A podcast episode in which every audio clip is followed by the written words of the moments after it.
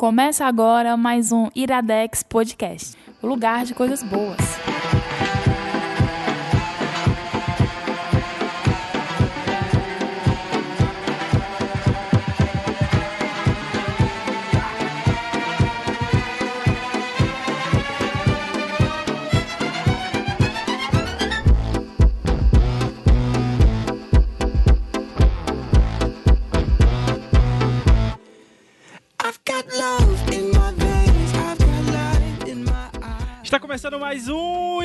Podcast. Caio Anso, que música boa, cara. Dançou? Dançou? Dancei. Opa, Gabriel os Franks. Dessa vez não deu pra dar aquelas risadas todas É? no programa passado, Foi. mas... É, Porque da outra vez a gente dançou mais Cara, com o Carol com dançou K. mais. Mas hoje a gente tá Verdade. dançando com o Miguel. Miguel? Miguel. O legalzão.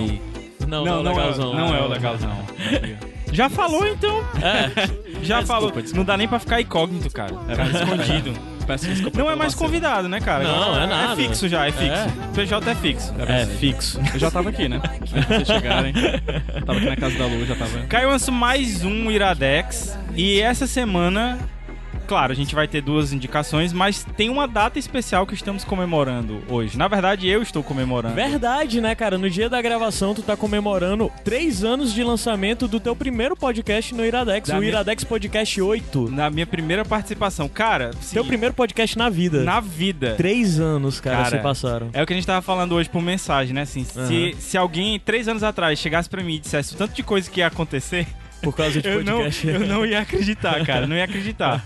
Então, assim, aproveitar a data pra agradecer, principalmente a você, Caio Anso, Ô, e ao rapaz. seu PH Santos, que. Ah. Assim, me introduziram esse mundo maravilhoso do podcast, que eu já era ouvinte, mas Aham. produzir podcast é uma coisa que agora faz parte da minha vida graças a vocês. Massa. E também agradecer quem possibilitou a gente a retornar a fazer podcast. Sim. Que são os nossos padins e as nossas dindindas. Olha, gostou do gancho? Foi bom, foi bom o gancho. Foi, gostei, gostei.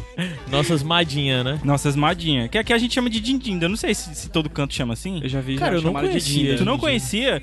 Cara, vi mas engraçado. chamada de Porque... Dinda. É? Dinda, dindinda, sei lá. Dinda, só Dinda. Mas será que, será que outros cantos têm nomes Deve diferentes? ter, pra né? Uns de madrinha? apelidinhos pra madrinha. Do Diz- mesmo jeito que tem pra, pra São Paulo, né? O pessoal lá do. do- da Ada, tipo lá do Bexiga, né? Da que tem, da Ada, caramba, sempre.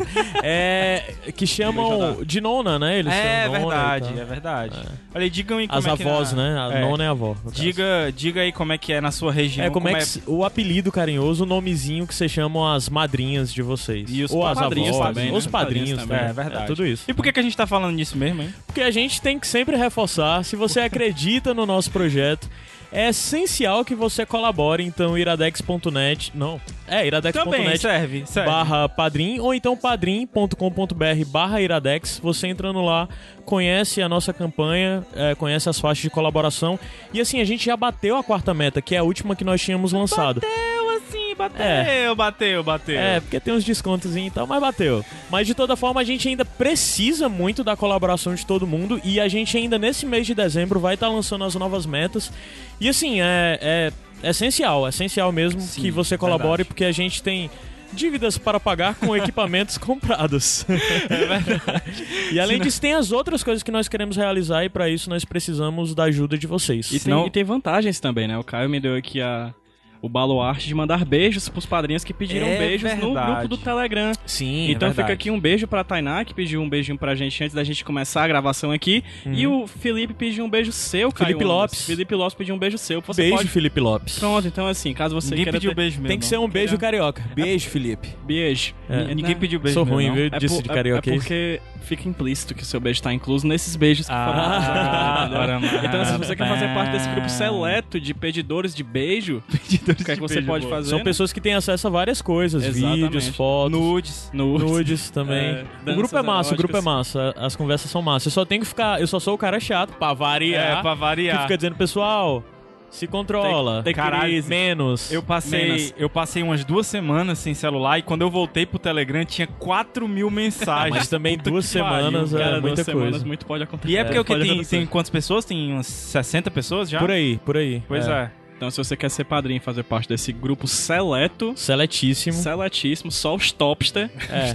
E se você é padrinho, eu tô. Tem algumas pessoas que ainda não receberam o link. Se você é padrinho e ainda não recebeu o link, me procura. É verdade. No Facebook, Caio Anderson. Eu vou mandar pra todo mundo ainda no decorrer até semana que vem, eu vou mandar pra todo mundo. Mas tem algumas pessoas que ainda não receberam. Se você não recebeu, fala direto comigo. Procura Caio Anderson no Facebook, fala comigo Show que eu mando o E link. não tenha medo que a gente não morde. Não morre. Só pode adicionar. pede. Ainda, pode, só quando é, pede. Ainda. Ainda.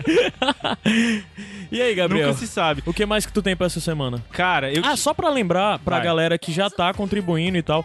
O Padrim tem duas datas fundamentais. Pra quem paga em cartão de crédito, fecha no dia 25, então confere se no dia 25 você tem limite no seu cartão. por favor. E pra quem paga em boleto, Jesus. dia 15 de cada mês você recebe o boleto e a data de vencimento é até o dia 20. Se você não pagar até o dia 20, já não vai. A gente já não vai contar com sua contribuição naquele mês. Do mesmo jeito que chegou o dia 25, for debitado seu cartão, não tiver, também não vai contar. Então, confere isso, fica atento nessas datas e nos ajuda.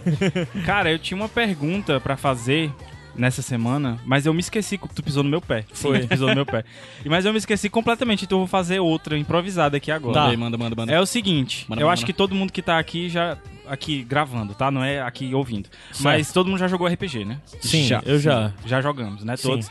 Assim, é, a pergunta que eu quero fazer é quando vocês jogam RPG ou dentro do- dos jogos mesmo, de realidade e tal, é, vocês tendem a fazer personagens bonzinhos ou personagens malzinhos? Eu, infelizmente, sigo muito a minha conduta pessoal quando eu tô no RPG. Eu não me liberto muito, não. Eu sou muito certinho, assim. Ah, quer dizer que tu é, É, certinho. Sou, tipo, no Heavy Rain, por exemplo, eu tava conversando contigo antes de começar a gravar. Tem alguns momentos que você escolhe entre uma coisa escrota e outra coisa certa. E acaba Aham. escolhendo as coisas que eu faria na vida real, assim. Acabo sendo muito eu. Entendeu? Então, tipo, se eu tô num. Eu posso roubar um carro? Não, vou pegar o busão lotado mesmo. Porque assim, a minha vida. Ei, naquele, naquele desafio que tinha no, no Facebook pra você saber a sua orientação, qual, qual é o que deu eu o nunca teu? joguei DD. Ah, tu Eu nunca, nunca fez? joguei D&D, ah, não. tá. Porque eu lembro que o teu deu alguma coisa evil. Não, acho que deu, deu Chaotic Neutral. Cá, foi não, Chaotic Neutral? Não, Chaotic Good. Ah, tá. Não, Neutral Good. Ah, tá. Acho que Caótico seria não. Eu dei de três Chaotic atas pra assim. coisas completamente diferentes, né? Acho que Neutral seria Good. Chaotic É porque eu sou esse, eu coisa sou assim, mas- vendido. Tu deve ser. Cara, eu sou Lawful Good. é, lá eu não, consigo, eu não consigo fazer, mas é, eu fiz essa pergunta específica porque hoje a gente vai tocar nesse assunto, então mais pra frente eu quero falar uma coisa Mas tu- interessante sobre isso. Tu me perguntou e no RPG eu sempre tive. Faz muitos anos que eu não jogo, mas eu sempre tive um certo receio. Eu sempre fazia personagens que eram similares comigo, só com uma coisinha ou mais extrapolado, de ser ou mais pacífico que eu, ou ser mais explosivo que eu, entendeu? Mas sempre, tipo, só um pouquinho acima do que, que eu sou. Mas o meu medo Eles- era eles de não conseguir fazer algo. o meu medo era de conseguir, de não, tipo, ah, vou me atrever, eu vou fazer um cara aqui evil. Aí eu faço um cara evil. Mas eu não consigo interpretar o cara evil. Tô ligado. Minha preocupação sempre foi nessa, de fazer algo que eu não conseguiria interpretar. Aí eu acabava fazendo alguém mais próximo de mim. É porque já é difícil demais interpretar essa pessoa boa que eu sou, né? Porque no fundo, no fundo, eu sou uma pessoa ruim. Ah. Ah, é difícil, é difícil. ruim. É difícil interpretar uma pessoa. Já é difícil interpretar A gente, vi- socialmente. a gente vive num RPG, né, cara? No, no fim É, das Boldre lá contas. tá isso, né? Tá aí, né? Simulacro, simulação, né? Vamos falar, né? Enfim. Cara, eu ainda quero indicar simulacro simulação. Eu acho que. Dá vai pra, fazer, dá pra fazer um iradex ultra filosófico. Tá vindo aí Vigilante do Futuro, né? Pois é, cara. Vamos tem, ver, né? Vamos tem ver esse aí. filme aí, que vai É. ser uma mistureba de tudo que é, que é possível e imaginável, Acho né? Acho que é esse filme. Eu gosto do Shell, cara. É? Ah, tá, o Ghost in the Vigilante da Shell. Manhã, Vigilante da Manhã. É Vigilante, Ah, é Vigilante da tá. Manhã? É, Vigilante Ah, da Manhã. Ghost in the Shell, que vai ser Ghost dirigido por, pelo menino, o Villeneuve, né? Não, Não, é o, re- é o Blade Blade Runner Runner. O Blade Ah, Runner que é o Runner, confundi total. Mas tu tá foda hoje. Foi, foi. Mas de toda forma, Villeneuve Villeneuve que- que, fez A Viagem, que é um f- pra A- você a- o filme a do ano. chegada, a chegada, a viagem. Foi muito Macho. bem também na Fórmula 1, né? O Villeneuve É, se garantia na, na tanto, Fórmula 1. tanto o Gilles pra você é o filme- Jaque. Misturou tudo, cara. A chegada que pra ti é o filme do ano, mas não é sobre isso, não. Não, não é. E... A gente vai fazer ainda o Sem Fim com as listas de melhores do ano. Sim, De melhores filmes do faremos. ano, O PJ melhores vai músicas estar do porque ano, ele já tá, ele já é de fixo, de casa, é fixo. Vai. Então ele vai estar. Yes. Ele, ele participou do, do ano passado, mesmo Apesar dele não estar no presente, ele É, mandou as é listas pra Verdade, eu mandei gente. em- Fui em espírito. Foi. Tá. Mas eu, eu perguntei isso hoje, Caio Andes, porque uma das nossas indica... eu ia dizer das nossas dicas, ó. Ah. Uma das nossas indicações é um jogo. Certo. E é um quais jogo. são as indicações dessa semana? A primeira indicação é tá até tocando. Começou com tocando e vai praticamente o programa todo só vai tocar músicas da primeira indicação, que é o- a série sensacional, que eu adorei, nem todo mundo, pelo visto. Clubista. Foi uma Clubista, série que não só fez tanto sucesso, mas eu adorei, que é The Get Down, do Netflix. Eu não assisti, eu sou orelha hoje. É bom pacas. Bom Pacas. E, é, será que Bom Pacas é de bom pra caralho? Com, com certeza, cara. Não, acho que é, Caralho, eu me toquei disso é, cara. agora, pode ser bicho. bom pra sim. cacete também. Pode Não, ser, mas é porque, cara, Mas assim, caramba. tá bom. A segunda indicação é o Red Dead Redemption. Red Dead, que um Red amigo Dead meu Redemption, traduzia como, como, Vermelho, Morte e Redenção. É, que, que, que um amigo meu traduzia como a redenção dos peles vermelhas, mas Ah, tem beleza, nada não tem nada a ver, mas... Red Dead Redemption. É, né? Beleza, é isso. Vai sub- subir a música aí. Vou subir a música, vou passar pra próxima. Que tá tocando agora a. a como é o nome dela? A Cristina Aguilera. Aquela, aquela. Mas eu vou passar Voice, pro a menina próximo. The Voice. É. O que é, que é isso aqui, PJ? É, Iradex Podcast, Iradex Podcast. Tá. Podcast. Come and set me. Come shine a light on. Come and set me. These chains on me won't. You got the keys. Come rescue me. These chains on me won't let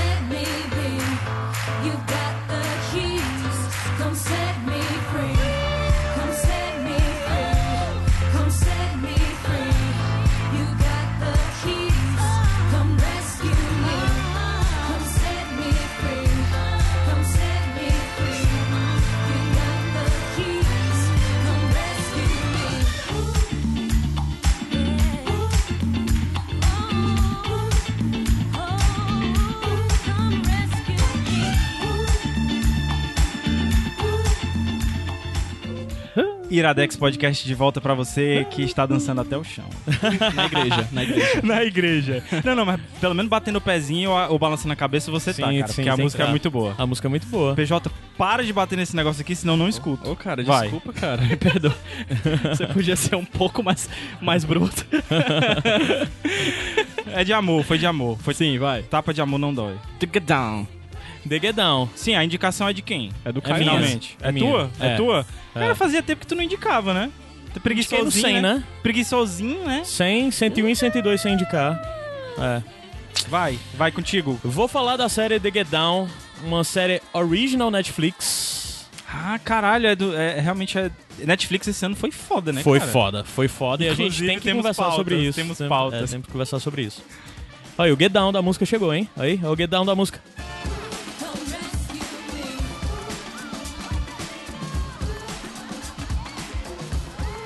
Pra quem não sabe, Get Down da música é exatamente a hora que tem as viradas da música, que entre as baterias mais euf- eufóricas. Eufóricas. Eu, não era eufórico, mas. Mas é um bom sério. nome. Solo Bom de bateria. solo de Então, bateria. é. Então, é, essa série que é do Bars Luhrmann, que Quem é esse? fez os caras dos musical aí mais famoso, né, de todos. Qual? É, o Baz Luhrmann, ele fez o, o- como é o nome? Eu sei que ele fez o Great Gatsby, né? Ele fez o Great Ah, Gatsby sim, e sim. fez aquela outra Miseráveis? que não, é, ele faz os musical pop. Ah, tá. Aquele outro que é bem famoso, que tem um bocado de música pop, que tem o o. Obi-Wan Kenobi, É o Mulan Rouge? Mulan Mulan Rouge. Rouge. Ah, É, é do. Baz Luhrmann, né? Eu tô falando besteira Baz não. É, Acho do é Baz Luhrmann. sim.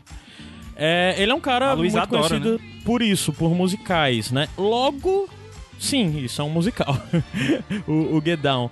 Deixa eu só ver aqui bem rápido. Romeo e Julieta, Mulan Rouge, Austrália, o Great Gatsby e um outro que eu não conheço, Strictly Ballroom. É, também não conheço, não.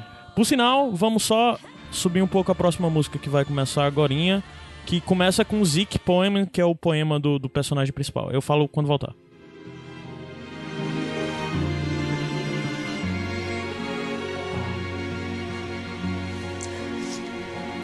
Boom, then crash. The shattering of glass. I dived to the floor, busted my ass. The hell was that? Was all that I said. Then I seen the pool of blood. Then I see my mom's was dead. No emotion in the commotion. I wasn't even sad, even when I learned that the bullet was meant for my dad. Vietnam made Pops crazy. He was already half dead, so why couldn't it have been him that they shot in the head? All the news that fits a print. Mama's death went unreported, not a whiff word of him. They don't care about us niggas, is how my pops explained it. But I didn't know I was a nigga until my dad proclaimed it. Pronto, subi só um pouquinho porque esse poema é muito foda, me arrepiei É, todo. é incrível. É, então, a primeira coisa que eu me interessei da série é porque a série teve aquele visual anos 70, final da década de 70, Teve um hype em cima especificamente sobre 77, 79, que é a, a era linda, porque dali surgiu o punk, foi a época que surgiu a disco, que a disco music tava no seu ápice, que surgiu o hip hop, e uma porrada de coisa tava acontecendo no, no, mundo, principalmente em Nova York, né? É, até aquela série que a gente já Cara, falou, é isso que eu tava tentando me lembrar o, o, o vinil, o vinyl, que é que a negada disse que no final das contas nem era tão boa, eu parei de ver, só vi os primeiros episódios e deixei de ver porque o pessoal disse que não é tão boa.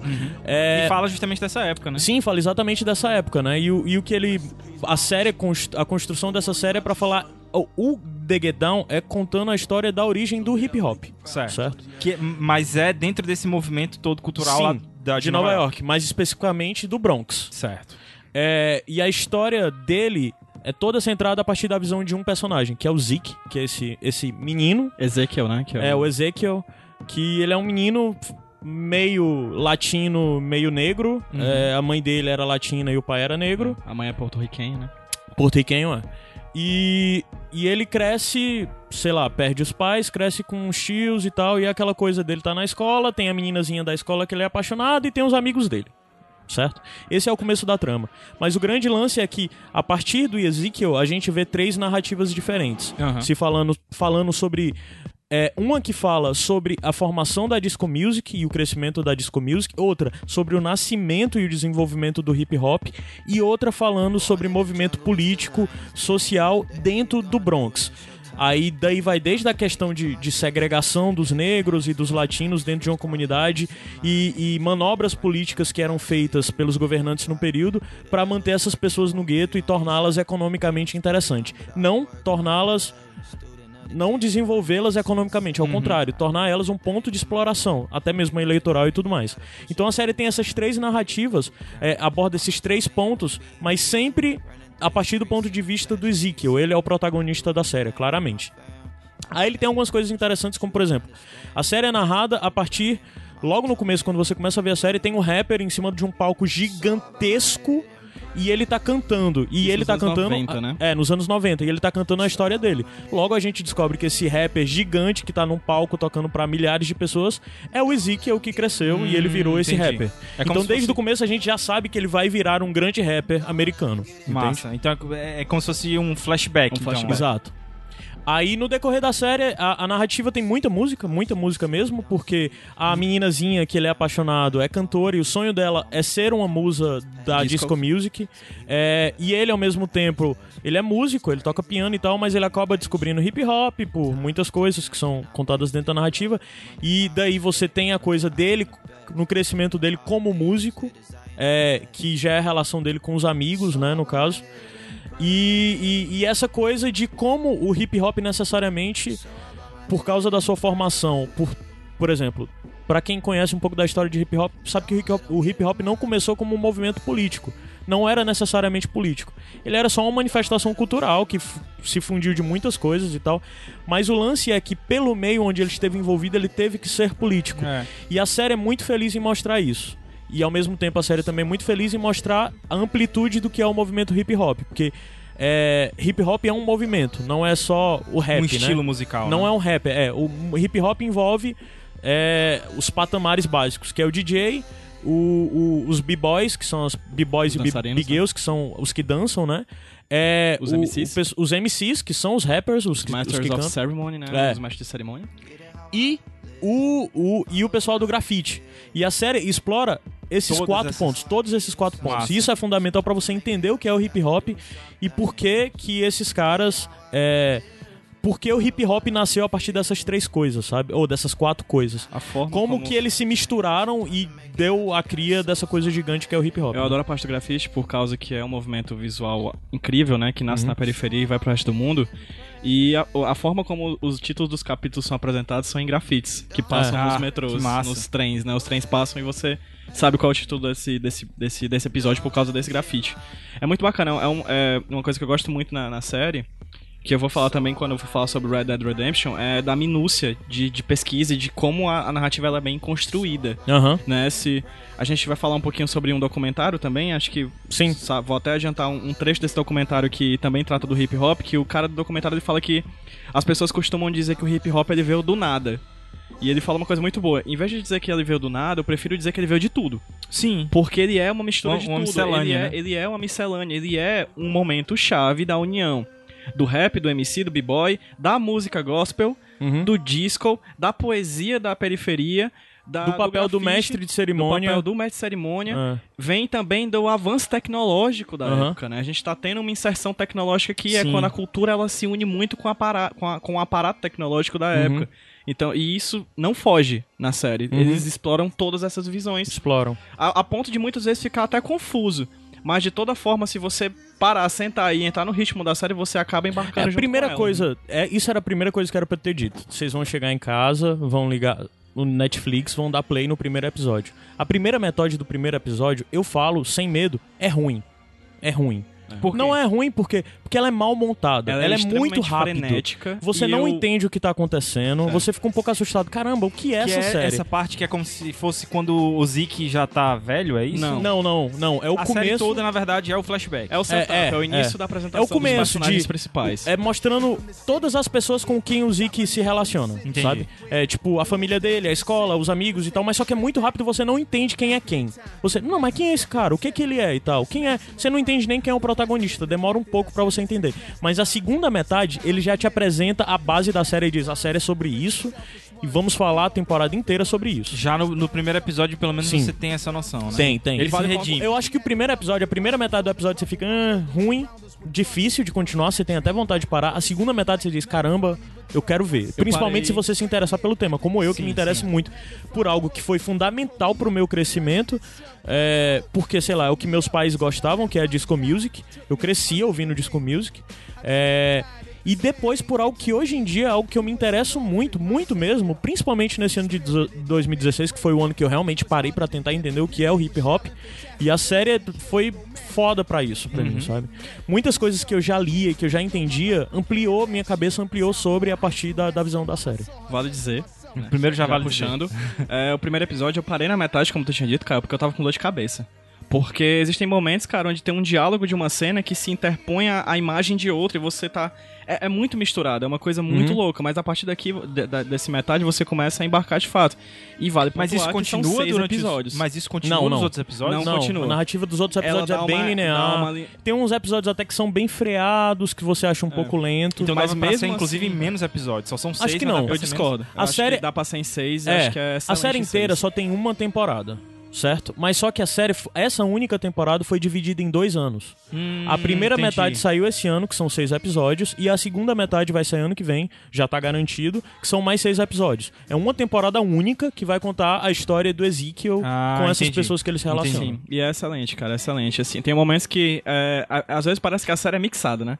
Você tem três, quando você tá ouvindo os DJs atuando lá, você percebe que eles usam dois discos da mesma, da mesma, do mesmo título pra poder fazer os remixes deles, né? Aham. E na série, narrativamente, você tem momentos em que o ápice de três, três personagens diferentes acontece ao mesmo tempo. Você tem uma, Foda. uma onda narrativa, para, mostra outro personagem, para, mostra outro personagem, para, e os três se resolvem ao mesmo tempo. Uhum. Agora, assim, é eles, muito- conseguem, eles conseguem fazer isso que tu falou com os personagens cantando. Isso. Caralho. É E isso, formando música uma música que fala sobre um tema com os três, Isso, com isso. dois Em deles em cada um. diferentes. Sim. Isso. Caralho, isso Porque é, um muito musical, foda. mas só que ele não é um musical que as pessoas ficam cantando direto. Elas Isso param que eu e vão cantar no meio da Não Isso é. que eu ia te perguntar. Ele é um musical como os musicais do Baz Luhrmann, né? O Baz Luhrmann tem essa coisa de fazer musical pop, Tem a musical fácil, né? e É. tem um momento em que É. vai ter a música. Sendo que ele tem bem menos músicas do que um, um, um filme do Baz Luhrmann normalmente tem até. Um episódio do Glee. Hã? Um episódio do Glee. talvez, talvez. A diferença é que aqui as músicas são originais. As músicas que os atores cantam. Além disso, tem muita música do período. Desde de, de música latina da época, até disco, até funk, até é, é, soul, até hip hop mesmo da época, sabe? Dentro disso, mas são músicas que estão ilustrando o episódio, não são músicas que os atores estão cantando. As cantando. músicas que os atores cantam são todas músicas originais, né? E acho que é legal só falar da ideia novamente que a série é quase um remix, né? Porque também fala dos personagens todos misturados, as músicas todas misturadas e também a- a- o, o público é, latino, negro e branco da época também se misturando Sim, numa grande sim. composição cultural única, né? Sim, É- mostrando exatamente como essas, essas, esses grupos étnicos se, se, se relacionavam Sim. nesse período E como essas relações geraram o que a gente tem hoje como movimento hip hop, É. o gospel e, e o, a disco, né? Sim, e é uma coisa interessante que você parar pra pensar, o Ezekiel é um pouco Forrest Gump. Ele Porque. é porque. é, Ele mente? porque ele se relaciona Mente. com pessoas da história de verdade. Ah, Como, por exemplo, irado. uma das coisas que, já- só pra, pra dar nível, assim, a série, pra ser feita, ok, o Baz Luhrmann é um puta pesquisador musical e tal, ele é um cara que se relaciona muito bem com muita gente. E, é, mas ele fala sobre um, o hip hop que, que, principalmente, a origem é essencialmente um movimento negro, né? Aham. Aí você pensa, como que ele conseguiu? A série tem, tem um dos produtores executivos da série é, é o, o Nazir Jones, que é ninguém mais, ninguém menos que o Ness, que tá fácil entre o top 10 de maior, maiores rappers da história, né? Uhum. Quem conhece um pouquinho de hip hop conhece o Ness. É... Eu não conheço. Eu não conheço. Cara, Grande Sou- Ness, sou um abraço. ignorante. Ness é nosso ouvinte, né? Fica mandar um beijo pra ele. por muitos anos ele Manda um foi ele. antítese do Jay-Z. Jay-Z tu conhece, certo? Ah, Ah, ok, pronto, agora sim. Ele era antita, ele era o inimigo do Jay-Z. Ah, era? Era o cara que tinha as dis com, com Jay-Z. O Ness, ele é gigante, ele ainda tá até, tá até, até Ativo, hoje em dia. tá. é. Além disso, a série tem consultoria também do Grandmaster Flash, que foi o cara que praticamente é, Inventou, né? inventou a coisa do scratch nos vinis, né? Que pegou técnicas de outros caras que já usavam. Scratch é aquele... É. Que é você. Que É, você ele usa. fazer. Que é você pegar o. Porque basicamente o hip hop nasceu a partir de bailes negros que tinham, que os caras pegavam o get down da música, que é pra. No meio da- das disco music. Mesmo. E ficavam é DJ. repetindo isso em loop. Eles pegavam só esse trecho mais animado da música e repetiam isso. Às vezes, pra prolongar, eles botavam dois discos e ficavam voltando e tal, tal, tal. Aí o que o, o, o, o Grandmaster Flash fez foi começar a brincar riscando esses discos. Ele foi o primeiro cara a fazer isso. Mas ao mesmo tempo, aí o Grandmaster Flash, além de ter um ator interpretando ele na série, porque ele é um personagem da série, ele foi consultor da série junto com o Ness e junto, junto com o Curtis Blow, que é também tido como um dos primeiros rappers. É.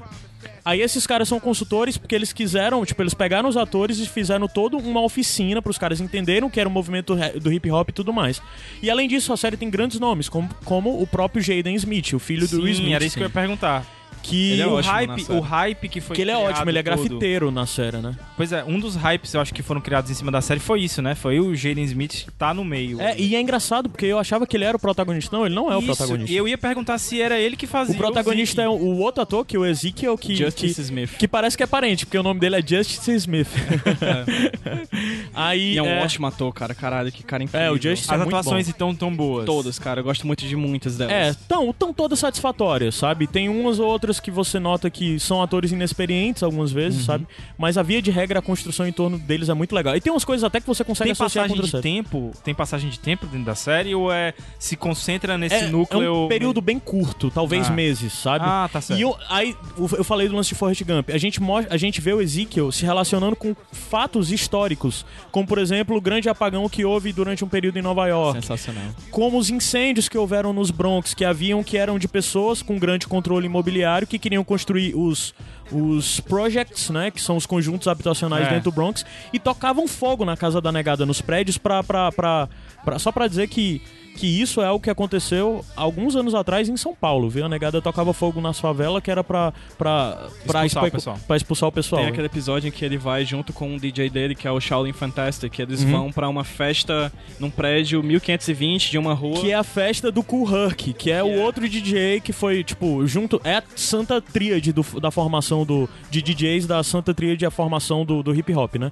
Que é o Grandmaster Flash, o África Bambata e o Herc. E os três são citados na série. O África Bambata não aparece. Eu torço muito pra que ele apareça na segunda parte. Mas tem o Herc e tem a famosa festa é, se é- fundou. é que se dizem que foi tipo a primeira festa de hip hop da história, sabe? Aham. Aí isso tudo é retratado. Então, de certa forma, o Ezekiel é um Forrest Gump, porque ele tá nos grandes incêndios do Bronx, ele tá no apagão que, que teve, é, ele tá relacionado com o Grandmaster Flash, É o ele tá relacionado com o cara que se elegeu governador de Nova York. Mas ele mesmo não é um personagem real. Não é real. É um, tipo de, é real. é um Tá. tipo de história que a gente chama de ficção histórica, né? Aham, É, pronto, exato, A romantização no meio de um período histórico. É, Uma- e, e duas pessoas. E os personagens acabam você. Isso não é spoiler, porque a série gira em torno disso, mas esses caras alcançam sucesso, como o próprio é, o, o Ezekiel, né? Que ele vira Books, o nome dele de DJ MC é Books. Books. É.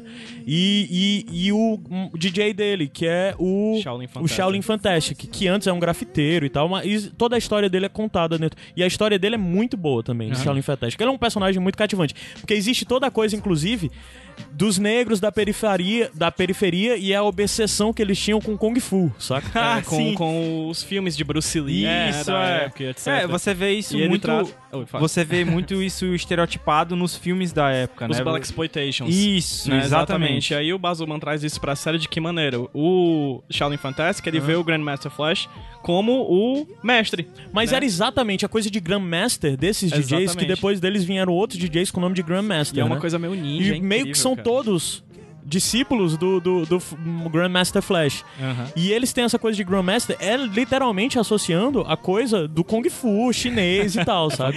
Isso é e eles se massa, tratam como. cara. Tanto é que o, o, Grandmaster Flash se refere ao Shaolin Fantástico como o gafanhoto, né? é, Grasshopper. é, Grasshopper. Grasshopper, Eu exatamente. tenho, uma, eu tenho uma pergunta assim.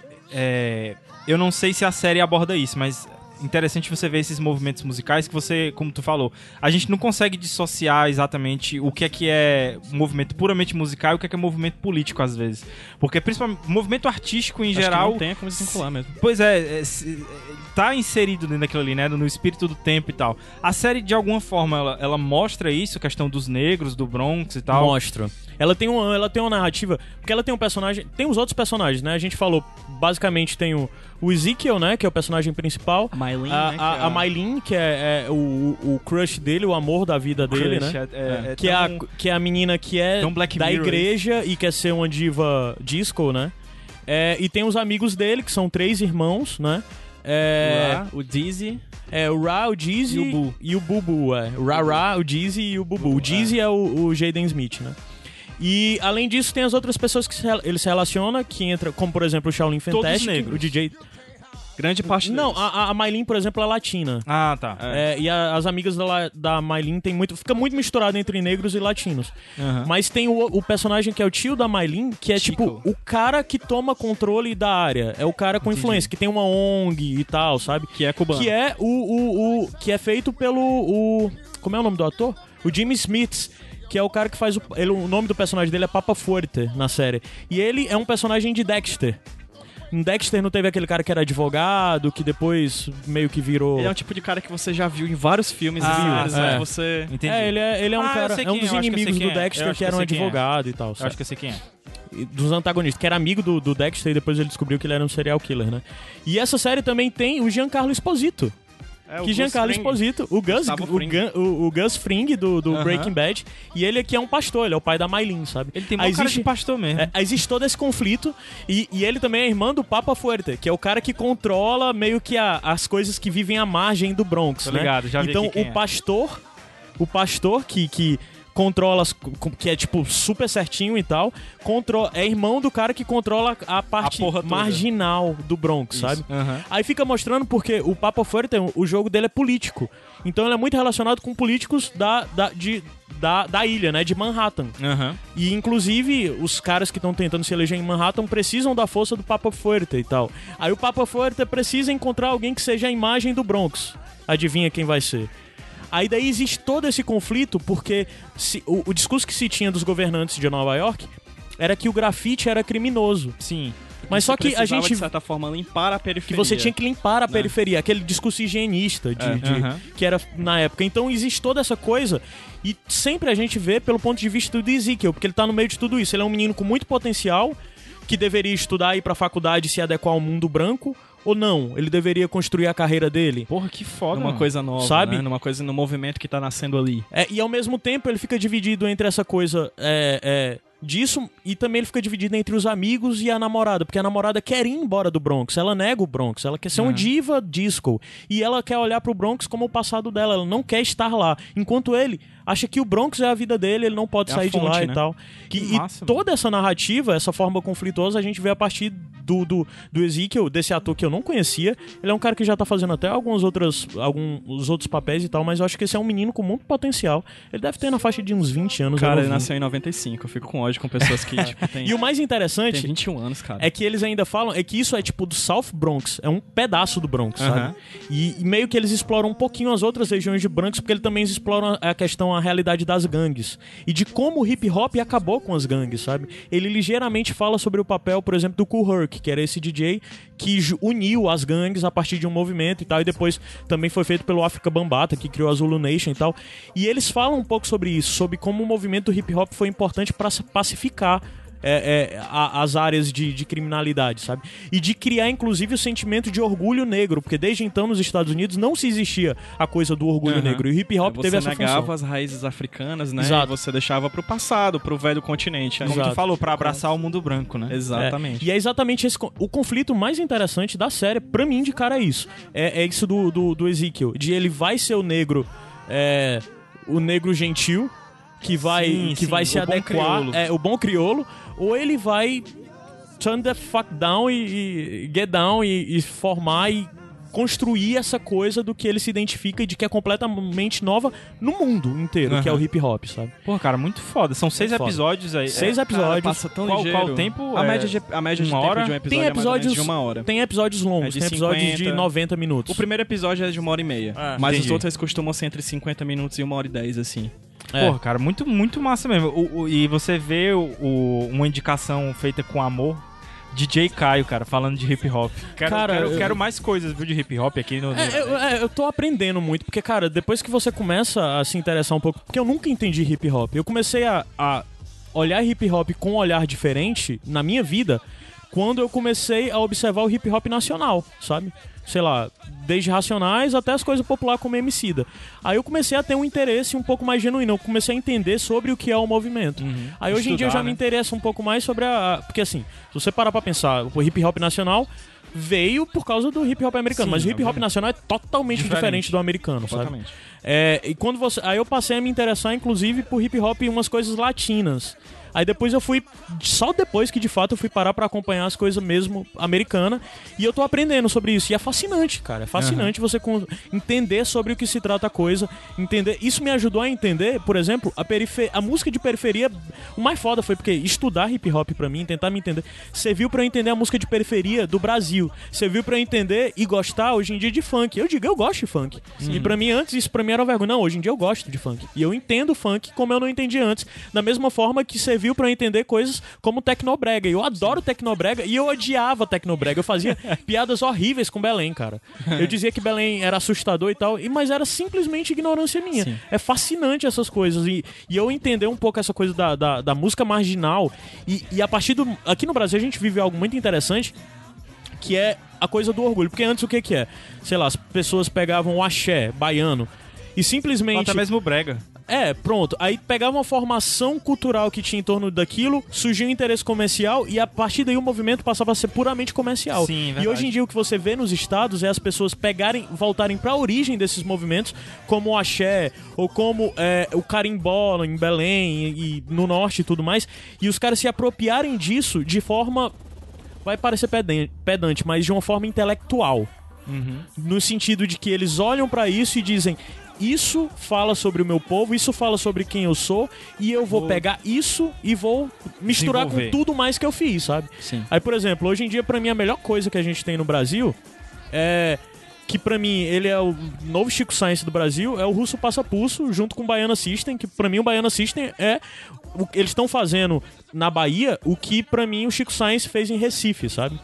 E você vê essa coisa da apropriação dos caras se apropriarem da sua própria cultura pra reescrever sua história e ter orgulho do que é feito, que é isso é o que o Tecnobrega faz, é isso que esses movimentos, como por exemplo o Russo Passa, o Russo Passa Pulso faz, é como a galera tá fazendo hoje em dia também em Recife. Recife é foda, porque Recife a galera faz isso desde a década de 90, antes de todo mundo.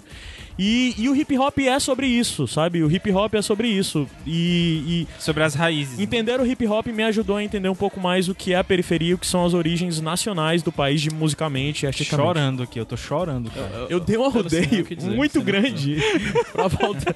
Mas é isso, uma assistam Down. doutrinação, uma doutrinação. Mas assistam Get Down, sabe?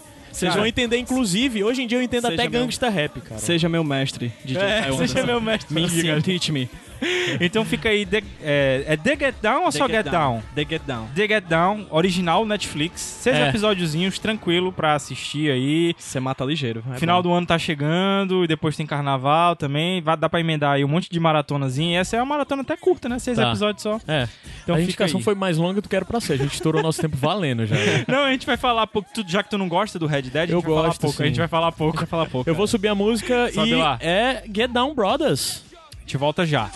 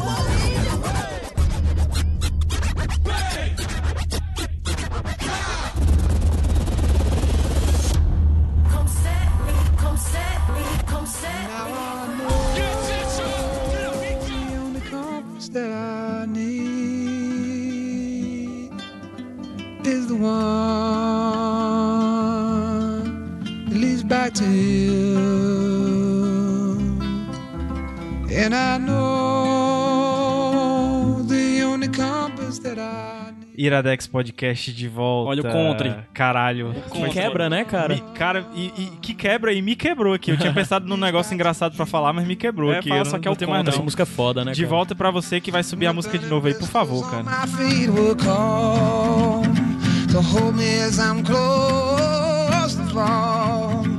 Away from the home of your arms I stray, off the radar and into harm's way. Cara, é, antes da gente entrar na, na indicação, que não é nem minha, é do PJ, mas eu só queria dizer o seguinte: que, que bom que a gente tá vivendo numa, numa- numa época em que o- os jogos estão sendo levados a sério, realmente. Não só em termos de história, mas, porra, uma trilha sonora, cara, de jogo ser nesse nível que. Sei lá, cara, o CD desse disco. Desse disco, o CD desse jogo podia tocar em qualquer canto, velho. Verdade, Muito verdade. foda. Mas, Caio Anso, por que que eu falei disso? Qual é a indicação agora? A segunda indicação, eu não sei se eu considero do PJ ou sua, ou de é do ambos. PJ, É do de ambos, PJ? cara, é é do ambos. PJ. É porque O jogo... re- o- o- Red Dead Redemption. O jovem clássico já. Não, é o clássico. Sim, clássico, mim, não é clássico, já é Red Dead Redemption de 2010. 2010, Por exatamente. muitos considerado o melhor jogo Da plataforma, da geração, Da né? geração, né? Da Por geração. mim, que não jogo tanto videogame, sim. Eu acho que foi o melhor jogo que eu já joguei no PS3 e um dos melhores da minha vida, fácil, assim. É, Dá uma sinopse básica aí, PJ, só pra gente entrar Só no clima aí. A história pré um pouquinho, eu tinha terminado Sim, de jogar sim, é e eu falei contigo, Gabriel, a gente tem que falar sobre isso aqui, cara. É Tu verdade. já jogou e ele já, já joguei sim, tu, tu vai Nunca terminei. um pouquinho sua história sobre com o jogo, mas eu disse, cara, a gente tem que falar disso. Isso aqui é muito iradex. Né? Porque a gente tá falando de um jogo de É 2010. muito iradex? Gostei de trocar, é, é muito iradex. É, porque tem, tem a ver, né? É um jogo que é de 2010, ou seja, é, muito, é dois anos antes de Django Livre, alguns anos, bons anos antes é, de Oito Odiados, alguns bons anos antes de Westworld, então assim... Sim, porra. É uma produção de faroeste fantástica feita, feita pela Rockstar Games. E que provavelmente pode ter influenciado produções relacionadas. Sem dúvida, eu Despertado sim. interesse, inclusive, de coisas Sim. como Ashworld. Talvez, né? O Abrir os próprio, olhos. o pro- próprio remake que fizeram esse ano do Sete Homens e um Destino, com certeza foi porque é, a, a- o, o Red Dead, ele meio que abriu as portas do, do Faroeste pra muita gente que não Sim. conhecia o Faroeste. Sim. E eu falei que é um, um jogo desenvolvido pela Rockstar Games, né? Que pode ser um nome mais conhecido pra quem já ouviu falar de um jogo chamado GTA. GTA, sim. Gra- Grand Theft Auto, então assim, é, é, o, é um jogo feito pela Rockstar e tem muito de Rockstar no jogo, né? Pra quem sabe, a Rockstar ela foi ela conheceu, ela chegou uma, é, aonde chegou, ela é uma das grandes desenvolvedoras hoje do mundo, pelo seu estilo de jogo sandbox, né, que a gente Isso, fala que é a caixa de areia, né? que é aqueles jogos que tem um mapa aberto e você faz o que você quiser na hora que você quiser. Exatamente. Né? Se você quiser fazer as missões do jogo principal, você faz. Se não quiser, você não faz. Você Se não faz- quiser, você vira a noite jogando pouco. você cria seu próprio jogo, né? Ou jogando Liar Dice, né? É, então o jogo ele conta a história principal. Você pode A fazer linha o que você quiser, mas a né? linha principal do jogo ela se foca em um protagonista chamado John Marston. John Marston é um ex. Que homem. Que homem. É, é, podia ser o Javier Bardem no, no cinema, coisa do Porra! tipo, né? Podia. E, enfim, é, o John Marston ele é um ex. Um ex fora da lei Fora da lei, é um outlaw. né? É um outlaw, um ex-outlaw. Ele foi.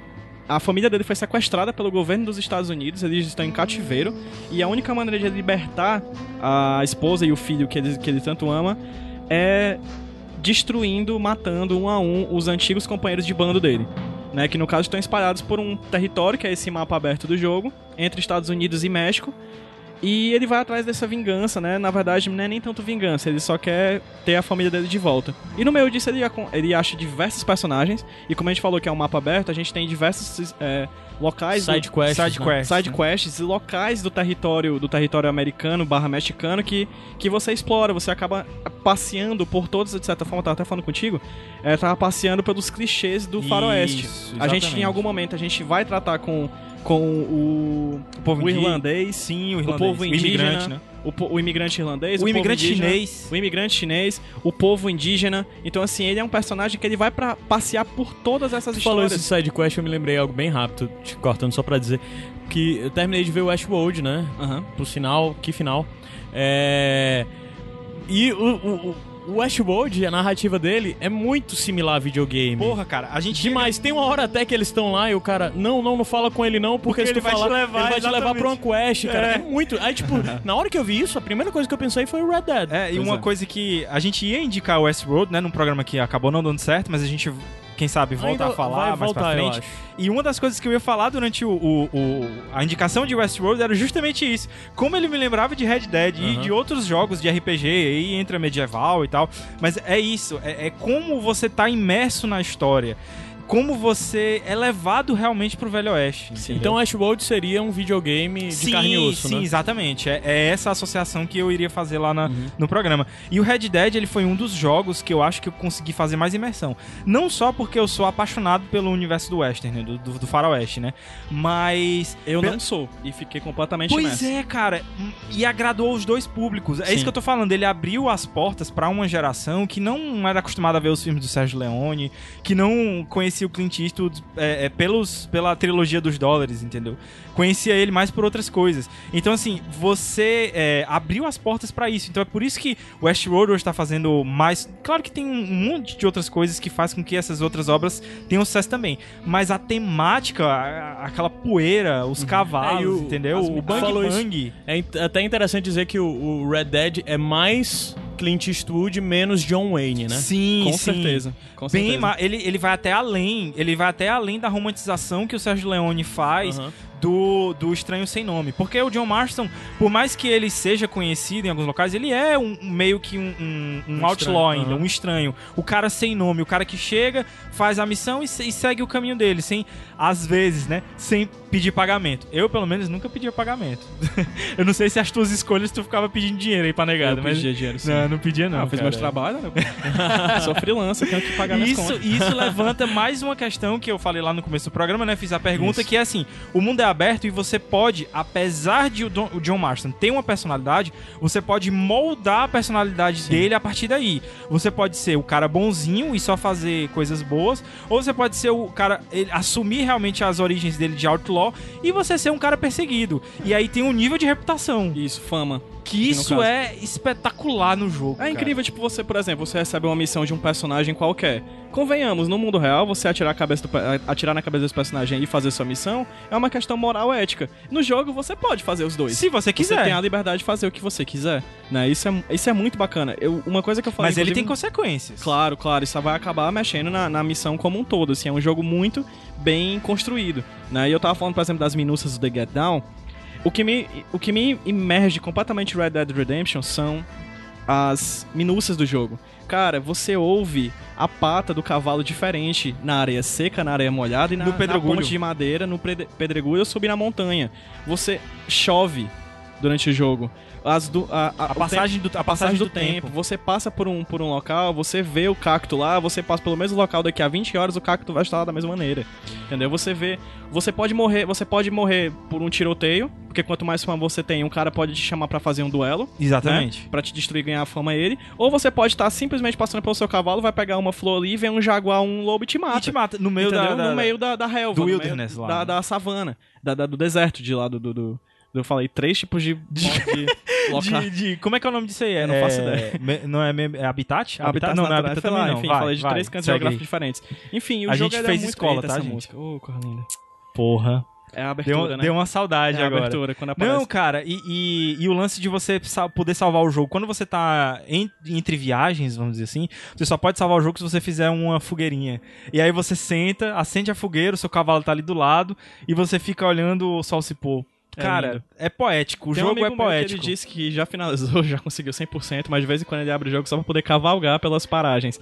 Porque é um jogo lindo, lindo de, de E verdade. de assim. 2010, né, cara? E E, é um da de geração 2010. passada. porque- Exatamente, do PlayStation 3. Isso. É, PlayStation 3 e Xbox, Xbox, 360, né? exatamente. Mas é, é- Cara, é, é realmente assim. Eu não, não tiro a, a razão de quem diz que é o melhor jogo da geração passada. Sim. Eu tenho um outro jogo, um melhor jogo preferido. Mas o Red Dead com certeza mora The no. Last of no- Us pra tu? Não, não. Pra mim é o Heavy Rain. É o Heavy Rain. É. Eu acho Heavy massa quando tu tá falando, por exemplo, sobre ele ter conquistado públicos diferentes, porque tem toda a temática de faroeste que é incrível, mas ele traz muitos, muitos elementos de outros jogos muito legais, como por exemplo, no jogo tem Bullet Time. Sim, pra quem não sabe, sim. é aquele efeito em que É o, fica... é, não sei o que, AI, né? Que É chama. o, é o que ele. Exatamente, que é o, é o momento em que você O aperta um Matrix. botão O e aí Matrix. o Matrix entra The Matrix, o jogo de lá, bem anterior, onde você torna tudo em slow motion e você tem mais possibilidade de atirar, né? Uhum. Então, assim, é um aspecto que eu- aparece em quem? Em Matrix, é um filme, é um jogo de ficção científica. E aí Exatamente. você traz pro Red Dead Redemption. E como se não bastasse falar do Red Dead Redemption, né? É, os desenvolvedores de jogos ainda fizeram um outro jogo em cima do, do- da, da, da, da engine do Red Dead Redemption, né? Eles pegaram o roteiro do jogo, mais ou menos ali antes do final, eles pausam em algum momento e eles pensam, rapaz, se nesse momento do jogo a gente colocasse zumbis. Zumbis. E aí- Zumbis no Velho Oeste. E aí ele vira um jogo não? completamente diferente. E aí cria-se um jogo chamado Red Dead Redemption Undead Nightmare. Fica um abraço aí pro pessoal da cultura britânica que me ensinou tão bem inglês.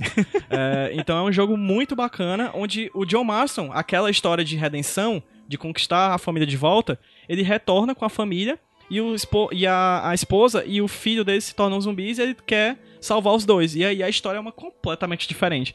E aí você tem o mesmo engine com outra temática. Você encontra os personagens que você tanto gostou Aham. do jogo anterior no meio de um apocalipse zumbi em, uma, em um Estados Unidos em 1911.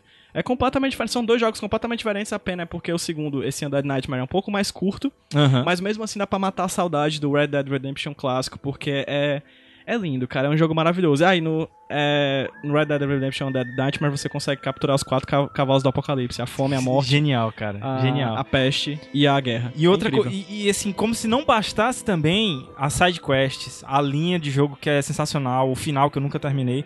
Mas eu Por nunca que, que nunca terminou? Eu nunca terminei, por isso que eu vou falar agora. Cara, ainda tem milhares de coisas que você pode fazer. Entre elas, jogar poker.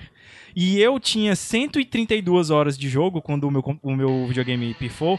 132 horas de jogo e eu tinha Só de 30% apenas de jogo completado, assim, da história principal completada. Porque eu virava noite jogando poker. E eu jogava Layer Dice, né? Que é um outro jogo que eu conheci no, dentro do jogo e eu ficava horas jogando também. Cara, é- é- é- a imersão é tão grande que, assim, é, existem coisas que você pode ganhar no, no, no- no poker, obviamente, né? Tipo, roupas que você só ganha se você ganhar de determinado cara lá no poker. Mas eu, fica, eu fiquei tão viciado nessa época, eu tava em Recife, inclusive, é, numa viagem a trabalho, que quando eu voltei, eu comprei um- uma maleta de poker e eu nunca joguei com essa maleta. Eu comprei simplesmente no, no hype de, de, de Pô, vamos continuar. jogar poker? Porra, vamos jogar poker, Gravando cara. sem fim. É, isso foi em 2011, 2000, não, 2012. Se tudo der certo, quando a gente tiver com o estúdio novo, a gente marca a noite de poker. Vamos marcar. Oi, oi, Vamos marcar. ter? E, e é genial isso, cara. Como esses jogos. E aí, mais recentemente, o The Witcher também, que inclusive o jogo de dentro do The Witcher, o Gwent, agora tem um jogo só pra ele, um jogo de carta. Sim. Como ele consegue fazer a sua experiência dentro do, da, da história principal, às vezes ser mínima. E como eu tava te falando, né? Isso não é algo nossa, necessariamente novo. Eu, eu lembro de ter jogado Final Fantasy VIII, tem um jogo de cartas que eu passava horas jogando jogo de cartas em vez de jogar o jogo E principal. você esquecia, né? Você esquecia da, da, da quest principal. Então é um tipo de, de, de experiência que você tem que vai além até da, de você simplesmente finalizar o jogo, entendeu? Sim. Tem, tem milhares de coisas que você pode fazer. Eu tenho um amigo que ele, pra desopilar, né? Eu não sei se todo mundo, todo canto sabe o que é desopilar, né? Pra Acho que desestressar. sim. Acho que sim. Pra Desopilar É uma desestressar. palavra comum. O cara, pra desestressar, ele ia é, caçar no jogo. Sim. Ele ia caçar. Não, Pegar vou caçar aqui, um, pegar umas pelezinhas aqui de água. Sim. Esse é até meio pai, né? Mas pensando Mas agora. pelo menos é digital, não é, É, não é de verdade. Né? E aí é uma coisa que eu, que eu queria falar, né? Que a gente até perguntou, ah, você é sempre bonzinho, sempre malzinho. Eu queria dar uma dica é, para vocês, eu vou linkar aí um texto é, que o Afonso Solano escreveu, não me lembro agora quando, mas sobre a experiência dele, não foi no Red Dead Redemption, mas foi em outro jogo aberto também, sandbox, a experiência dele de tentar fazer um personagem 100% mal.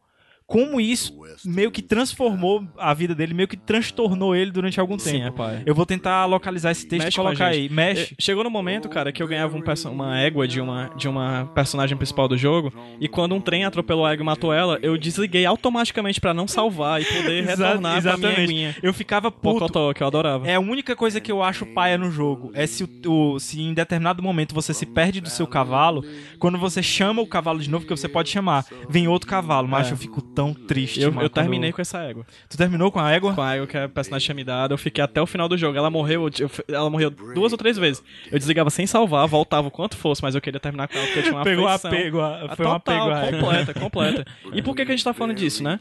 Porque Sim, é verdade, o gancho. ano- A escola de- de gancho, a gente- Capitão Gancho. A gente chamou, a gente queria falar sobre Red Dead Redemption, tanto porque a gente gostava muito do jogo, quanto porque a Porque Rockstar tá muito em alto o tema aí com Westworld. é, tá Sim, tudo bombando, sim. tudo bombando. Faroeste é uma coisa que voltou com toda a força. E Westworld, e anteriormente até com os dois últimos filmes do Tarantino também É, e também o no- que você falou do o remake dos Oito Odiados. Não, não, do, do Sete Homens e um Destino. Sete Homens Pronto, e um tá, tá são muitos números, né? Os Oito Odiados é o filme do O povo Tarantino. pra gostar de contar, Que inclusive eu ainda quero indicar aqui. É um punhado e de dólares, oito homens de destino, sete É, homens. o original, né? O original. odiados, Os 25 odiados, enfim. Aí a Rockstar Games já avisou que em 2017 vai haver o lançamento do Red Dead Redemption 2, né? Uma Pra nova geração. Pra nova geração de vi- videogames do PS4, né?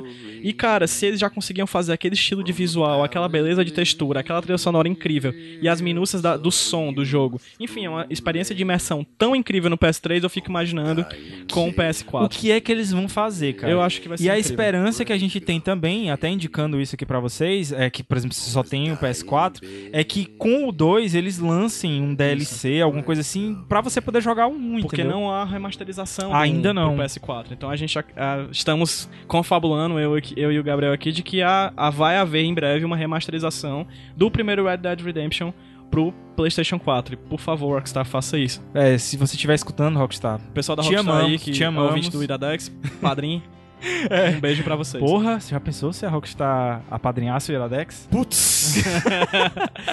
o Iradex deve ser feito em caixa de areia, né? Sandbox. É, exatamente. Gravar na Iradex Sandbox. inteira. Iradex Sandbox. Ia lá no terminal do Siqueira, da Parangaba.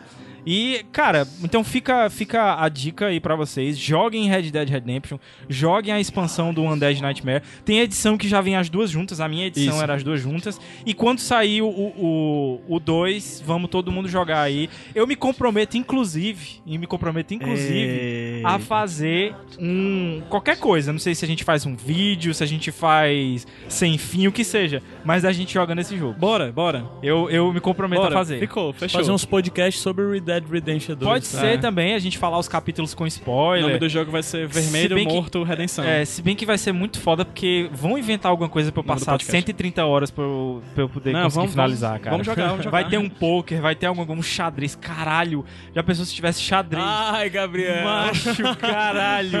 Ser carimba. Ser foda. Carimba. Chulipa. Porrinha. Garrafão. Porrinha. Porrinha. Garrafão. Se tivesse garrafão. Pique- é, tipo, Joa Trepa. Ser massa. Só, as- só as brincadeiras que ninguém vai entender o que é. ser- né? Esconde, esconde. É, esconde como. Opa! Opa, esse aí. É, bom terminar, hein? É. Bom terminar, hein? Vamos subir a música, vamos subir Então a fica música. aí, Red Dead Volta já.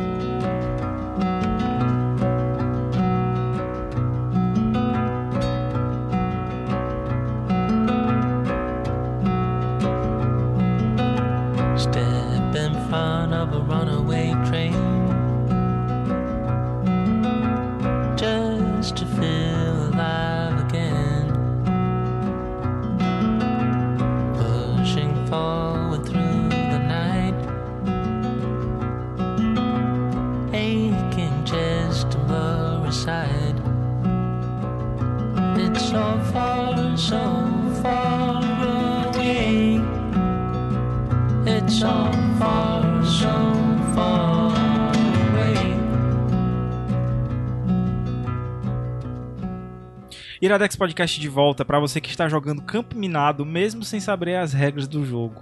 Caralho, minha vida. Me Tu não sabe, não? Sei lá, Tu porra nenhuma. Cara, Só você apertar Não vai bicho. explicar agora não, Gabriel. não, não, não vou explicar não, mas é só dizer que a minha vida mudou depois que eu descobri como é que joga Campo Minado, cara. Caramba, velho. Muito massa. Inclusive, é, no Windows agora eu fiquei chateado. No, acho que é no, no último agora, o 10, né? O 10. Que, tem, que não tem Campo Minado, Eu cara. gostava do pinball. Fiquei puto. Eu tenho que entrar na internet pra poder jogar Campo Minado. É um absurdo. Fico puto. Mas vai, bônus track, bônus track. Bônus track. Bônus track. Vamos começar com com o bônus track do ouvinte? Do ouvinte, vamos lá. E a gente falou de deserto ali, quem é que vai falar, né? Marcelo Cabral, que É, mora no diretamente do. Arizona. E escapou de uma cobra Texan. esses dias. Texan. Primeiro eu queria dizer que foi bem difícil escolher esse bônus track, porque eu percebi que a grande maioria das coisas boas que eu consumi nos últimos dois anos, eu conheci por causa das indicações aí do, pod- dos podcasts da RIPA. Né? Quadrinhos, filmes, séries, livros, tudo que eu tenho consumido nos últimos tempos tem uma relação com o que eu ouvi nos podcasts, as indicações. Então, muito obrigado e eu estou muito feliz com a volta do podcast. Mas vamos lá com a nossa indicação de hoje. Eu vou indicar o documentário Inequality for All, que a tradução seria Desigualdade para Todos. Né? Foi um, um documentário lançado em 2013 e, e nele nós vamos é, ouvir do economista Robert Wright, que é ex-secretário do trabalho né, do, do governo do Bill Clinton. Mas ele também, a gente vê no documentário que ele também trabalhou com os republicanos durante muito tempo. E esse documentário, o foco dele é explicar como os Estados Unidos, né, que é essa grande potência, chegou agora nessa segunda década do século XXI com uma desigualdade recorde da história do, do, do país. Né? Como é que, é, com a maior economia do mundo, com tudo aparentemente dando certo, nunca se teve tanta pobreza aqui nos Estados Unidos. Então, é claro que a gente está falando de desigualdade e não se compara com o que a gente tem no Brasil, né? Que é um abismo social. Mas, mas a gente, vendo esse documentário, a gente consegue entender um pouco do que acontece no Brasil e, e, e também, diante das propostas que ele traz no documentário, como é que isso poderia ser resolvido, né? De alguma forma. A gente vê, inclusive, por exemplo, sem dar spoiler, a, a grande relação que a educação é, e o subsídio e o apoio do governo no processo de educação da população, a grande diferença que isso faz na desigualdade. Tecnicamente falando, o documentário também é muito bom, assim, ele tem muitos infográficos, muita, o, o roteiro flui muito bem, então é uma grande recomendação. Eu não sei, eu assisti aqui, eu acho que foi no Netflix, mas ele deve existir eh, em streaming, porque ele é um documentário que foi muito premiado, então deve ser fácil de achar. Inequality for All. Então esse é o meu bonus track. Eu fui Marcelo LV Cabral, diretamente de Tucson.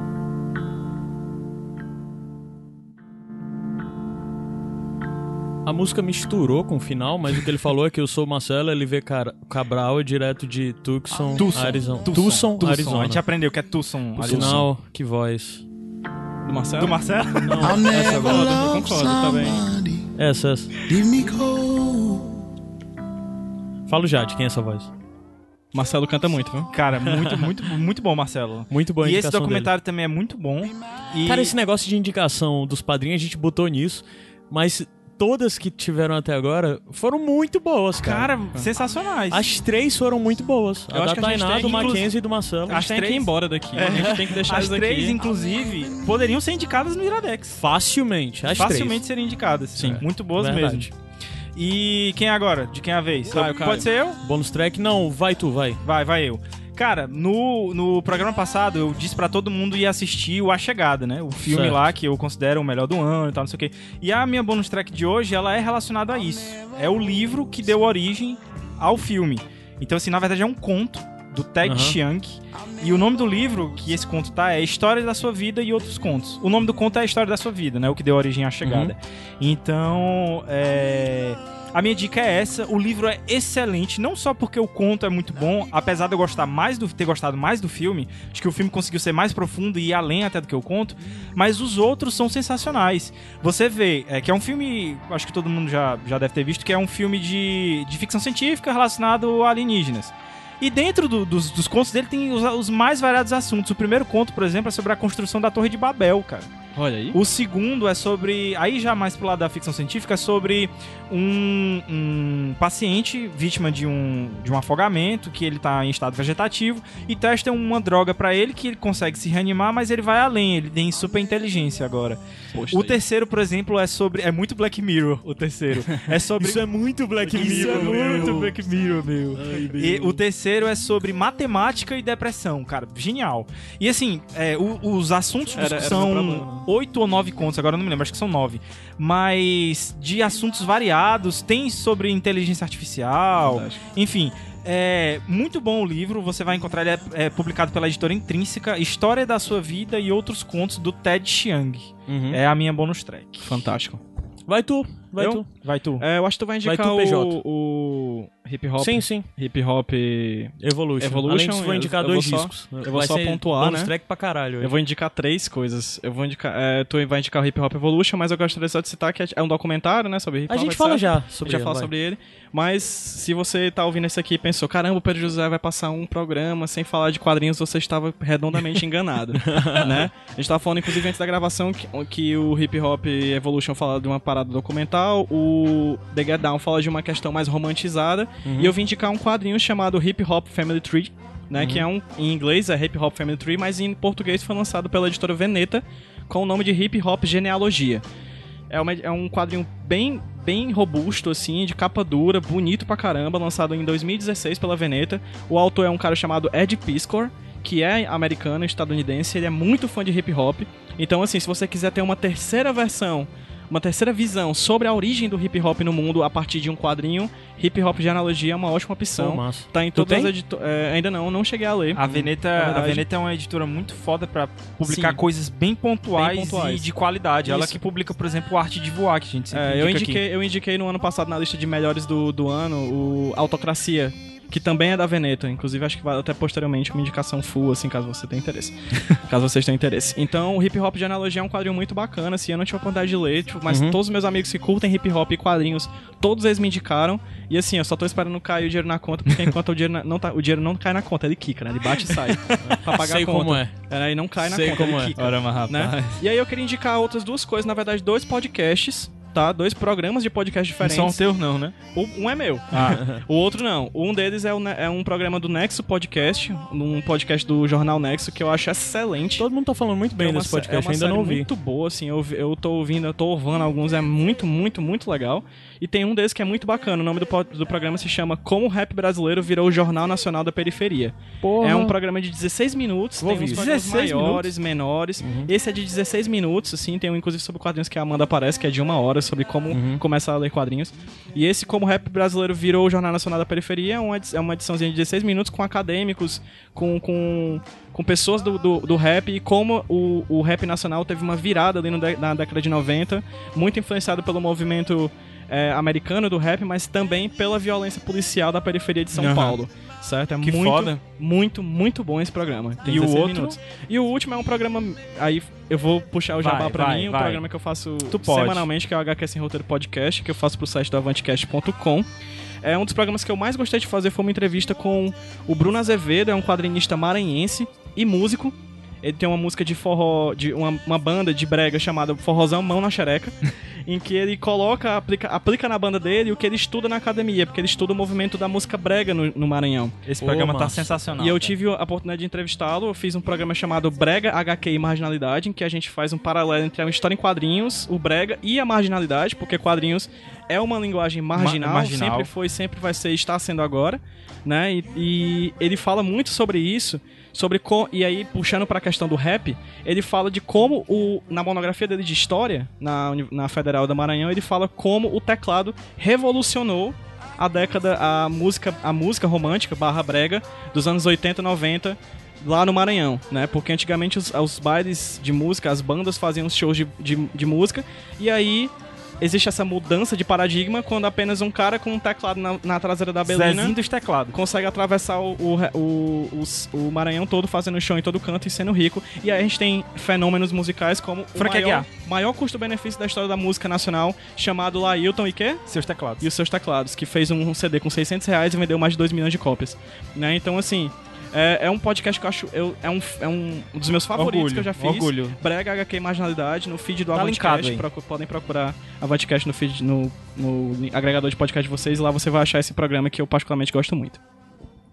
Sabe das coisas, né? É. O que eu vou indicar, Orgulho desse menino. o que eu vou indicar é isso que tá tocando, a primeira indicação. Então, subir um pouquinho o som, vai.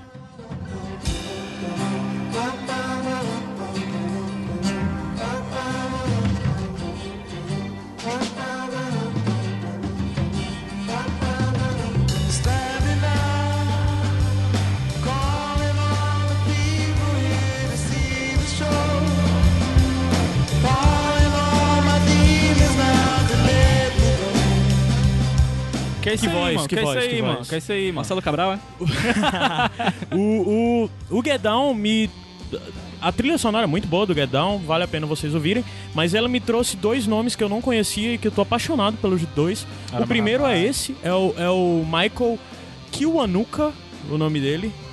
E ele é um britânico, é, com pai, se eu não me engano, é descendente de, de angolanos, algo desse. é, ou é angolano ou é argelino, agora eu não lembro. É bem diferente, né? Angola pra Argélia, mas só que é um desses dois. E, é, e ele é um cantor de soul music britânico, é, que foi uma das grandes descobertas pra mim recente. Eu tenho escutado bastante esse cara e basicamente ele canta soul e folk. Se eu tiver que aproximar ele de alguém que é bom referencial, que eu vou aproximar outro cara também, dá pra aproximar ele de coisas como o Marvin Gaye e o, e o Curtis Mayfield, sabe? Eu achei parecido. mano. E ele fala muito bem sobre temas de amor e tudo mais, mas ele também fala muito sobre a posição do negro dentro da sociedade e tudo mais.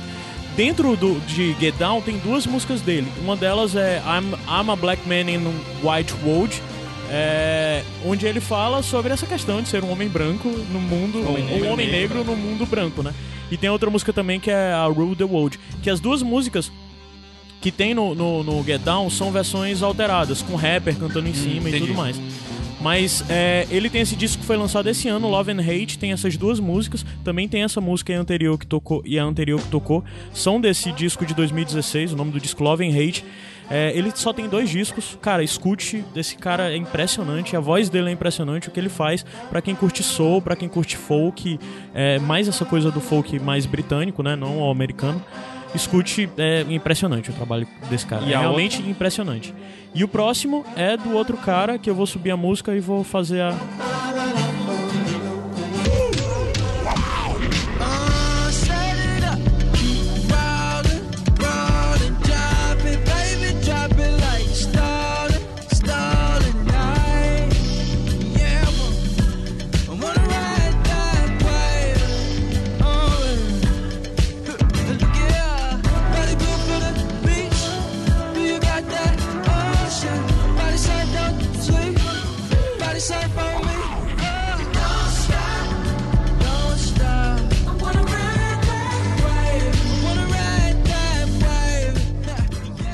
É o Miguel. Esse, Miguel, esse é o Miguel, esse é o Miguel. O legalzão. Não é o legalzão. The Big Cool. Mas é o cara que abriu também o programa, aquela música de abertura, é a música Cadillac, que é da trilha sonora do Get E Down. não é a Rita. Aí eu parei pra ouvir o disco, as coisas desse cara e, bicho, esse cara é impressionante, bicho. Muito, é um cara novinho, tá aí fazendo música há muito, muito tempo e tal, mas tem três discos. É um, um, um caba que você olha e diz que é o mão da porra. Como a gente diz que é um abortado. E ele é um cara que. Ele é um músico de RB, né? De, de Richmond Blues, mas só que é muito mais ligado na coisa. É muito mais próximo do pop mesmo, Aham. sabe? É, É dançante. dá pra você aproximar dele. Bacurejante. Tem umas coisas que eu escuto dele e diz: caralho, o Justin Timberlake poderia ter gravado isso, sabe? E, e, assim, eu, eu gosto muito de Justin Timberlake, não sei É vocês, verdade, mas eu gosto é muito. verdade. E, e assim, esse cara faz muita música boa, mas ao mesmo tempo que ele faz isso, tem uma veiazinha nele que eu acho muito interessante. Que ele tem um quesinho assim de Ben Harper, sabe? No sentido de fazer muitas coisas diferentes. Aham. Porque o disco dele tem rock, tem funk, tem, tem RB, tem coisas que. de música eletrônica, umas coisinhas de hip hop, assim. Então ele é um cara muito dinâmico. Ele é um carinha com um pezinho no pop, mas que tem músicas radiofônicas, mas não para mim não é um radiofônico.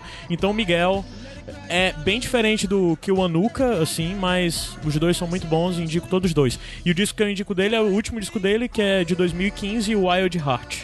Certo. E Muito o documentário lá que vocês disseram que iam indicar? Pronto. Indiquem aí Ah, dois. só, só pra dizer que o Miguel, a galera disse que ele é tipo um. quase um novo príncipe. Eu acho esticado pra caralho. Mas tá. Mas do mesmo jeito que a negada associa o Miguel ao Prince, associam o Kiwanuka ao Marvin Gaye, sabe? Então é boas referências pra você saber o que espera- esperar dos dois. E o documentário? O documentário. Netflix tá com um documentário original agora, que são em quatro episódios, né? Então uma série documental, que é o Hip Hop Evolution, que é feito por um rapper que eu não conhecia, mas ele decidiu que queria se aprofundar na história do, ro- do, do hip hop, ele, Ele é pessoalmente. né? Ele estudou É, ele é um cara acadêmico e tal. tal. Então, basicamente, o que ele fez é que ele dividiu temáticas e ele viaja os Estados Unidos entrevistando pessoas.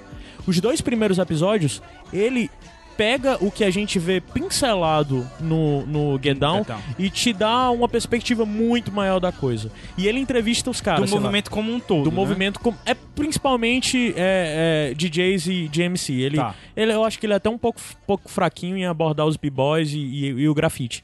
Mas só que ele te dá uma perspectiva muito maior, geral, sobre o que é o hip hop, sobre quem são. Eu só vi até agora os dois primeiros episódios e metade do terceiro, só são quatro. Mas De uma hora, mais ou menos, cada um? é, Média é isso. e os dois primeiros episódios, ele basicamente fala sobre a origem do hip hop. Então ele pega a mesma coisa que o Get Down pega. De pegar Uhum. um Grandmaster Flash, o Kur Herc, o África Bambata. E, e, e- e Ele explora bastante com o África tá, Bambata. tá todo sim. mundo vivo? Esses três estão vivos O ainda? foda é que todos esses caras estão vivos, né? O foda do hip hop é porque o hip hop é muito novo. O hip hop É verdade. tem. Um, o um hip estilo hop- meio que nasceu há 50 anos atrás. Não, 40 30 anos. anos. Hip hop tem 30 É anos. de 79, cara. 79, 80 É, ali. tem coisa antes, eu ele é do de começo da humanos, década de cara. 70, assim. Começo da década de 70 já tinha umas coisinhas que as pessoas atribuem que vem antes e tal. Mas de fo- certa forma o hip hop é muito novo. E esses grandes caras estão vivos, sabe? Sei lá, Até se você parar eles pra eram pensar... muito novos à época, né? Eles Sim, também, sim. assim, eles estavam com seus 20, 30 anos. E é muito impressionante ver o que esses caras fizeram com 20 e 30 Sim. anos. Principalmente um cara como África Bambata, Caralho, sabe? isso Que criou todo o conceito de Dá uma depressãozinha, Isso não? é impressionante aí? Demais. o quanto a gente não fez com 20, 30 Exato. anos. Cara, você escuta Planet Rock do África Bambata e pensa como ele fez isso há 30 anos atrás, sabe? Mais de 30 anos atrás. Como que ele conseguiu desenvolver isso? E o conceito por trás da coisa toda, da, de, de, da Zulu Nation, que ele unificou todas as gangues e criou algo de criar uma identidade negra nos Estados Unidos. Porra, é muito foda o que É muito bom, fizeram. muito E o bom. Hip Hop Evolution faz isso. Então, assim, pra quem já tá interessado nessa coisa de hip hop, e pra quem não tá e diz que porra é hip hop, como é que esse. Por que, é que esses nego cantando coisa de marginalidade, criminalidade. Cara, se você só pensa isso, eu digo- só digo que infelizmente você é muito ignorante. Na verdade, você deve E dá pra preso, você né? curar. Porque você tá sendo um tá fazendo um crime. caralho, é. que é racismo, mas tudo bem. Se você quiser ir muito além disso, Hip Hop Evolution é um ótimo caminho disso. E se você já viu o, o Get, Get Down, Down. se apaixonou por aquele universo e quer entender melhor, veja o Hip Hop Evolution. É excelente. Muito bom, eu tô impressionado com a qualidade, roteiro muito bem amarrado, cara, muito bem linkado. E ele tenta pegar todas as A perspectivas. música, a música é um personagem Nossa, demais. É, Tem é. momentos em que os entrevistados estão falando, putz, eu nunca mais, eu nunca... Foi a primeira vez que eu ouvi a música e o cara começa a cantar e a música aparece por trás. Tipo, É. o entrevistado E é foda- falando e a música aparece junto com o que o entrevistado tá cantando, sabe? É, é muito bem amarrado. A música ela é muito bem linkada com É, tudo e, que tá sendo e é mostrado. foda porque ele vai pra bem antes, porque as pessoas pensam em hip hop, pensam na primeira música, o Rapper's Delight lá, do, É. do Sugar, Sugar Hill Gang. E ele mostra que hip hop já era algo muito maior antes disso, de coisa que nunca foi gravada em vídeo, É, que, que nem- só rolava em É que nem o próprio, e o próprio rock, né? Assim, os, os, Sim. os primórdios do rock, a Não, galera e- acha que Cara, é e eles ele fala. provam, eles provam que como toda coisa do rap, de cantar rimado, é algo natural do negro, que eles faziam, sei lá, desde o período de escravidão, Uhum. ou quando o hip hop, ou quando o o rock começou, quando o blues começou, a coisa de rimar, de, de falar musicadamente, é algo natural do negro. Então, tipo, O próprio fato de eles pegarem os equipamentos musicais da época e ressignificarem, Sim. como o saxofone e a corneta que eram do clássico, virarem jazz, ou Sim. então a guitarra que era de um tipo de do próprio country, piano, do o- country, o próprio piano. vira o rock, o piano, enfim, tipo, e a as, baixo as pickups, né, da, do disco que viraram hip hop. Então, assim, é uma coisa do, do- da ressignificação, né, que é movimento É. Eu acho que vale- Ele é um retrato foda do tempo, porque ele inclusive mostra, por exemplo, o conflito do hip hop, porque as pessoas distanciam o hip hop da disco music, sabe? Quando na verdade a origem deles é, é- o hip hop, no final das contas, se originou de certa forma também da disco music, sabe? Do movimento, do período, da abertura comercial que a disco music possibilitou, sabe? Porque se você parar pra pensar, equipamentos e tudo mais veio a partir dessa coisa de grandes nomes negros, DJs, foi por causa da disco music e tal. E esses caras acabaram pegando aquela coisinha de isso é chato, isso é comercial, vou fazer coisa pro meu povo, pra periferia, de verdade. Isso é foda. Aí ele mostra tudo isso ao mesmo tempo que mostra quando a coisa começa a virar a chave, começa a ser virar de apropriação, Virar de virar mainstream. mainstream e tal. E ele aborda de fato do começo e vai até os tempos de hoje, sabe? Eita, que esse bônus track virou indicação. Tu é doido, mano. Tem três É. programas aqui. É, tem, tem- caralho, mas é mesmo. Eu não, não tenho condição de, de fazer. ah, Eu ia, dizer, eu ia dizer rapidinho. Eita. É, ora, mano. Ah, mas- mas- Não tenho condição não, mano. Foi muita coisa que a gente falou hoje. Vocês olham no link aí. Cada um fala, link. cada um fala o seu, né? Vai, cada um fala Vai. o seu. A gente indicou no programa principal o Dá teu show The aí, Get vai, Down PJ, e vai. o Red Dead Redemption. Vai. Certo. O Gabriel indicou o livro que tem um conto que virou o filme do A Chegada. que é- Exatamente, que é a história da sua vida e outros contos. Eu indiquei o Hip Hop Genealogia da editora Veneta, quadrinho da editora Veneta. No bonus track, né? No bonus track. É, indiquei como o rap brasileiro virou o Jornal Nacional da Periferia, um podcast do Nexo Jornal. E o podcast que eu fiz com o Bruno Azevedo, entrevista, é, entrevistando o Bruno Azevedo, Brega HQ e Marginalidade, do HQ Sem Roteiro Podcast lá da avantcast.com. Minha E nossa. o Caio indicou Eu indiquei Dois o- discos. dois discos do, do, do, Do Michael Miguel. Kiwanuka E do Miguel. e do Miguel. Os discos estão linkados aí pra gente não e encurtar o muito. documentário. E o documentário que o Marcelo Cabral indicou, que foi... Inequality for All. É, Inequality for E o, All. e o HQ. ah, o HQ. Hip Hop. E o Hip Hop Evolution. Revolution. Foi muita coisa. Foi Esse muito foi um programa esticado? A gente gastou indicação aqui pra uns três programas, Verdade. mano. Devia ter segurado pra... Mas é final de ano, é Natal, estamos dando presentes pra você. É verdade. Considere esse É o verdade. primeiro Iradex Podcast especial Especial hip hop? de dezembro. Especial hip hop? Porque tem Red, Red, Red, Red Redemption. É. É. Hip hop e, e Velho Oeste. Tudo E, ver, né? e é isso, e se você quiser ser padrinho, você tem benefícios como esse agora, que, por exemplo, a música de encerramento desse programa foi escolhida pelo Rafael Maia. É, que ele um dia me mandou essa música pelo, pelo Messenger no, no Ora, Facebook. disse, cara, escuta essa música. Se tu não gostar, eu. Ele falou algo sobre me dar dinheiro se eu não gostar. E ele virou padrinho. Rafael, Rafael Maia, lá do Rio, bicho é gente boa. Sempre, eu sempre falo com ele sobre música. E o nome da música Ele é já me mandou Save My Soul. Ele já me mandou uma mensagem numa festa. Já? Foi. De áudio, uma mensagem de áudio. O nome da música é Save My Soul, do disco Save My Soul, da banda Big Bad Voodoo Daddy. Que, Muito boa, cara. que é uma banda californiana de rock e swing. Swing é aquele ritmo de Cabaré. jazz, de big band, É da, da década Não é de a casa de 30 e tudo mais. É. E Mas essa pode música... estar tocando uma casa de swing. Por que não, né? E a música de encerramento escolhida pelo Rafael Maia, isso porque ele é o nosso padrinho e ele tem direito a isso. Nas Sim, recompensas. só. Pois é, nada mais justo. Beijo pro Rafael Maia. Beijo pro Rafael Maia. Inclusive já ganhou Beijo o livro meu. Já? ganhou o livro meu. Rafael é Nas gente boa, é promoções. gente boa pra caramba. Um dia eu vou pro, pro- pro Rio pra gente Vai tirar uns rolês lá Vai junto. ficar na casa dele? Se ele convidar, né? Bora. Não, Rafael é gente boa e curtiu uns rock independente também, conhece um bocado de banda. Pois bora? O dia desse foi pro Fafron na Alaska. Foi? Caralho, foda. E teve aqui, eu nem fui, ó. Verdade. Tem que, eles É vão abrir gente- Garbage. Eles vão abrir pro Garbage, Porra, cara. cara, sensacional. Assistir- Tem nada a ver, né? o programa tá grandão. Bora, rapaz. Mais Bora uma lá. hora e vinte. Bora. Bora acabar, né? Bora, mas que eu minhas costas tão doendo. É. Bora. eu fui Gabs. Caio Anderson. Pedro PJ Brandão. with the music, the city, and the river of mud. Let me